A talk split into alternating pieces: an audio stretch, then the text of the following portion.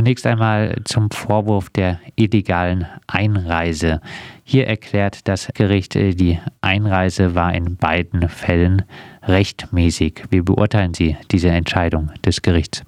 Zur Vorwurf der illegalen Einreise ist es so, dass die Staatsanwaltschaften in Baden-Württemberg im Unterschied zu anderen Bundesländern, vielleicht mit Ausnahme Bayern, massive Kriminalisierungen vornehmen gegenüber Flüchtlingen, die notwendigerweise illegal in Anführungszeichen nach Deutschland kommen, weil sie nicht legal ausreisen können.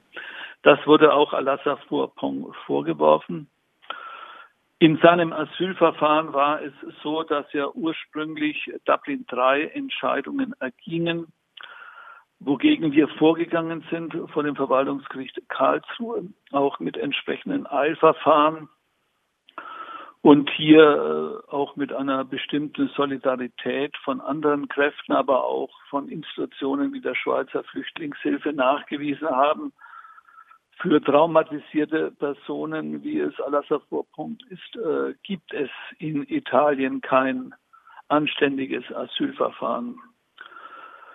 Vor diesem Hintergrund hat schließlich äh, das Bundesamt für Migration und Flüchtlinge nach mehrfachen Aufforderungen des Gerichtes seine Abschiebungsanordnung zurückgenommen und erklärt, okay, wir akzeptieren den Asylantrag in Deutschland, wir führen ein sogenanntes nationales Verfahren durch. Das ist aber auch ein Beleg dafür, dass er eben legal, um einen Asylantrag zu stellen, hier eingereist ist. Und vor diesem Hintergrund hat sich äh, das Amtsgericht in Ellwangen unserer Rechtsauffassung angeschlossen. Es handelt sich um eine legale Einreise danach. Artikel 34, glaube ich, der Genfer Flüchtlingskonvention. Niemand bestraft werden darf, der zur Stellung eines Asylantrages nach Deutschland einreist. Soweit. Nun äh, zum Widerstand gegen Polizeibeamte bei seiner Abschiebung. Hier wurde Alassam vor Porten zu 40 Tagessätzen a 10 Euro verurteilt. Wie bewerten Sie diese Entscheidung? Wie Sie schon ge gesagt hatten, äh, er hatte bei den Protesten am 30. April bzw. am 3. Mai eine wichtige Rolle gespielt. Gegen den Polizeieinsatz am 3. Mai hat er als Betroffener eine Klage vor dem Verwaltungsgericht gemacht aber auch gegen seine Abschiebung am 20. Juni. Auch diese ist Gegenstand eines Verfahrens, äh, wo festgestellt werden soll, dass diese Abschiebung rechtswidrig war. Dies war auch Thema des Prozesses, weil das Gericht in vorherigen Verfahren auch durchaus mit Bezug zu dem laufenden Verwaltungsgerichtsverfahren entschieden hatte, das Verfahren eingestellt werden, da kein Widerstand gegen Polizeibeamte, wenn die Abschiebung selbst rechtswidrig ist. Im Verfahren jetzt bezogen auf den 20. Juni war es so, dass Alassa sozusagen in seinen Räumlichkeiten dann von der Polizei begleitet worden war. Er gab seinen Ausweis ab und seine Geldbörse und nach eigenen Angaben auch ein Handy. Das Gericht unterstellte, ja, die Polizei habe deshalb seine Räume rechtmäßig betreten, da er ja kooperiert hat. Weil wir zunächst gesagt hatten, das Ganze ist schon deswegen kein Widerstand, weil das Vorgehen der Polizei rechtswidrig war. Polizei, äh, Gericht sagt, nein, nein, das Vorgehen im Zimmer war rechtmäßig. Er hatte ja freiwillig seinen Ausweis herausgeben. Er hat ja freiwillig seine Geldbörse herausgegeben. Er hat ja dort oben keinen Widerstand geleistet. Also das ist, äh, wir haben das als Taschenspielertrick äh, bezeichnet angesichts von fünf schwer bewaffneten Polizisten, die im Zimmer stehen. Überlegt sich, glaube ich, jeder, ob er jetzt sich dagegen gewaltsam wehrt, um deutlich zu machen, es ist ein rechtswidriger Polizeieinsatz. Heißt, das ist hätte, das erste Heißt, hätte er äh, gesagt, ihr kommt hier nicht rein, äh, wäre durch äh, die Maßnahme schon die Unverletzlichkeit der Wohnung äh, äh, in Mitleidenschaft gezogen worden, nicht beachtet worden und dann äh, wäre auch ein Widerstand gegen diese Maßnahme rechtmäßig gewesen. Genau, so muss man es sagen.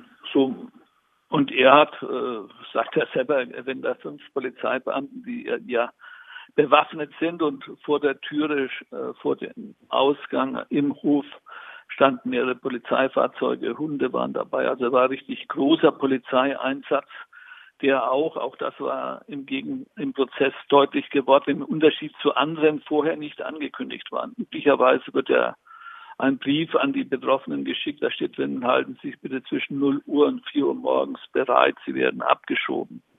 Das war bei Alassar Furpong nicht der Fall, im Gegenteil, man hatte den Eindruck erweckt, er könne in Deutschland bleiben. Asylverfahren wird in Deutschland betrieben, auch weil er gerade Vertrauensperson und Sprecher der Flüchtlinge war. Also wir sagen auch ganz offen, diese Abschiebung hat eine rassistische Komponente gehabt. Man wollte einen exponierten Vertreter der Flüchtlinge, äh, man wollte ihn außer Landes bringen.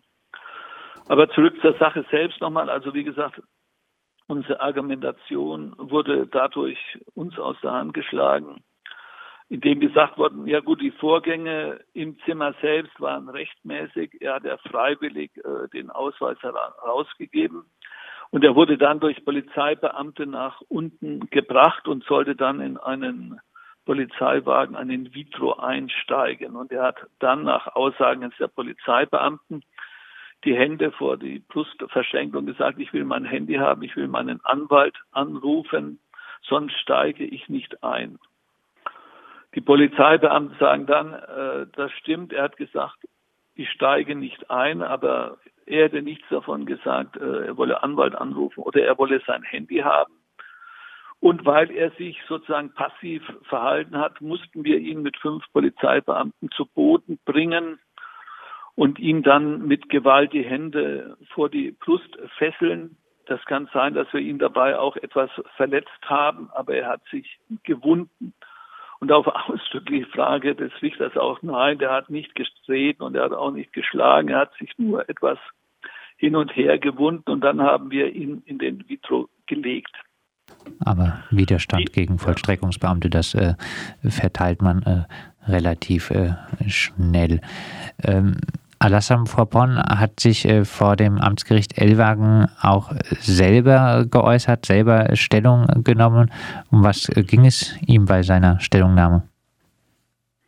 Ich meine, Alassar hat äh, ausführlich am Anfang zu den Vorwürfen Stellung genommen und er hat deutlich gemacht, dass es notwendig ist, dass sich die Flüchtlinge selbst organisieren, dass sie nicht Menschen zweiter Klasse sind. Er hat auch Zusammenhänge hergestellt zu den Protesten international, vor allem in den USA anlässlich der Ermordung von Floyd. Und er hat gesagt, wir Flüchtlinge, wir müssen selber sprechen. Und er ist ja auch Mitinitiator einer Organisation Freundeskreis Flüchtlingssolidarität, die sich gegenwärtig auch zum Beispiel gegen diese ganzen Covid-19-Pandemien und ihren Auswirkungen in den Flüchtlingslagern wehrt gegen das äh, unter Quarantäne stellen. Ja, ähm, wie haben sich Richter und Staatsanwaltschaft im Prozess verhalten? Also ich will mal so sagen, der Richter hatte deutlich gemacht, dass er Respekt vor Al-Assad. Er sagte, Sie sind eine Person der Zeitgeschichte. Für mich sind Sie auf keinen Fall ein Mensch zweiter Klasse. Und man merkte ihm irgendwie auch an, dass es ihm leid tat, dass er ihn verurteilt hat. Aber ich glaube, Ellwangen ist ja nicht so eine große Stadt. Ähm, und Gericht ist direkt neben Polizeipräsidium. Äh, das hätte vielleicht äh, doch zu Irritationen geführt, wenn er jetzt gesagt hätte, nee, die Polizei hat sich rechtswidrig äh, verhalten. Das ist aber er hat Respekt gehabt vor ihm. Staatsanwaltschaft, die Vertreterin der Staatsanwaltschaft war ziemlich kühl, aber äh, hielt an ihrem Strafanspruch fest und ja, so kann man das sagen. Also sie war für mich, also ich bin ja Anwalt hier in NRW, also ist Baden-Württemberg von der staatsanwaltlichen Seite eher doch sehr repressiv ausgerichtet. Alassa Mufapon war in der Vergangenheit medial sehr präsent. Äh, gab es diesmal ein Medienecho auf den Prozess? Also soweit wir das beurteilen konnten, hatten zumindest die äh, regionalen Tageszeitungen auch berichtet, zum Teil sehr ausführlich. Eine Seite, zum Beispiel Schwäbische Zeitung, berichtet, Mann der Zeitgeschichte und hat, ich würde sagen, eher sehr, sehr, sehr doch relativ positiv äh, berichtet, weil dieser Polizeieinsatz auch in Ellwangen im Gedächtnis der Leute ist. Und das ist auch richtig, dass er das ist. Ne? Stichwort äh, der Polizeieinsatz. Mitte Februar wurde das letzte von äh, vormals über 25 Strafverfahren im Zusammenhang mit der Polizei, Großaktion mit dem Polizeieinsatz in der Lea Elwang am 3. Mai 2018 eingestellt. Schon 2019 erklärte ein Amtsrichter in Elwang bezogen auf mögliche Widerstand äh, gegen Vollstreckungsbeamte. Das Gericht hat Bedenken gegen die Rechtmäßigkeit des polizeilichen Handels und der damit einhergehenden Strafbarkeit. Das äh, Grundrecht auf Unverletzlichkeit der Wohnung war nämlich ignoriert worden. Die Polizei hatte keine richterliche Erlaubnis eingeholt. Seit September 2018 ist beim Verwaltungsgericht Stuttgart eine Klage ihres Mandanten Alassam Vorpron gegen den Polizeieinsatz in Elwang am 3. Mai anhängig. Wie bewerten Sie denn, dass äh, der Prozess vor dem Verwaltungsgericht immer noch nicht stattgefunden hat? Ja, es ist eigenartig, so kann man das auf jeden Fall sagen. Der Richter Ellwangen ist ja der Direktor des Amtsgerichtes. Er hatte auch dann die letzten Einstellungen im Zusammenhang mit dem 3. Mai äh, sozusagen angeregt und dann auch mitgemacht. Auch da spielte immer die, das, die Klage in Stuttgart eine Rolle. Wir hoffen, dass das Verfahren bald stattfindet. Äh, das Land Baden-Württemberg vertreten vor allem durch die Rechtsabteilung Polizeipräsidium in Aalen vertritt er nach wie vor die Ansicht, dass äh, das Verhalten der Polizei rechtmäßig war, da sie die Erlaubnis der Landesregierung hatten, die Gebäude zu betreten und die Flüchtlinge selbst äh, kein Grundrecht im Sinne des Grundgesetzes haben. Also diese, es geht vor allem um diese rechtliche Frage. Und äh, wir sehen die Sache an sich klar. Auch Flüchtlinge haben dieses Recht und das kann auch nicht ersetzt werden durch jemand anders, genauso wie wenn die Polizei bei Ihnen durchsuchen will, nicht der Vermieter zustimmen darf, äh, sie kann die Wohnung betreten. Wenn es die Landesregierung will, dann braucht man keinen Richter zu fragen. Interessante äh, Interpretation. Abschließend nochmal zurück äh, zum jetzigen Prozess gegen Alassam Vorpan trotz der Entscheidung, dass die zweimalige Einreise nach Deutschland rechtmäßig war und er in Anführungszeichen nur wegen Widerstand bei seiner Abschiebung verurteilt wurde, haben Sie angekündigt, gegen das Urteil vorgehen zu wollen. Warum? Also wir haben einmal schon Berufung eingelegt, das ist schon geschehen und äh, wir sehen keinen Widerstand, weil, wie gesagt, wir sehen es als einen gewissen Taschenspielertrick an, äh, das Vorgehen der Polizei war rechtswidrig. Sie hatten keinen Gerichtsbeschluss. Sie haben seine Räumlichkeiten betreten, auch ohne sein Einverständnis. Er hat sich schlichtweg der Gewalt gebeugt. In der Folge haben auch natürlich die anderen Handlungen der Polizei diesen Makel der Rechtswidrigkeit. Darüber hinaus ist auch konkret, gibt es deutliche Widersprüche. Polizei sagt immer, er hat kein Handy gehabt. Aber er hat später in Heilbronn, als er dann zur Richtung Flughafen gebracht worden ist, sein Handy beschädigt zurückbekommen von der Polizei.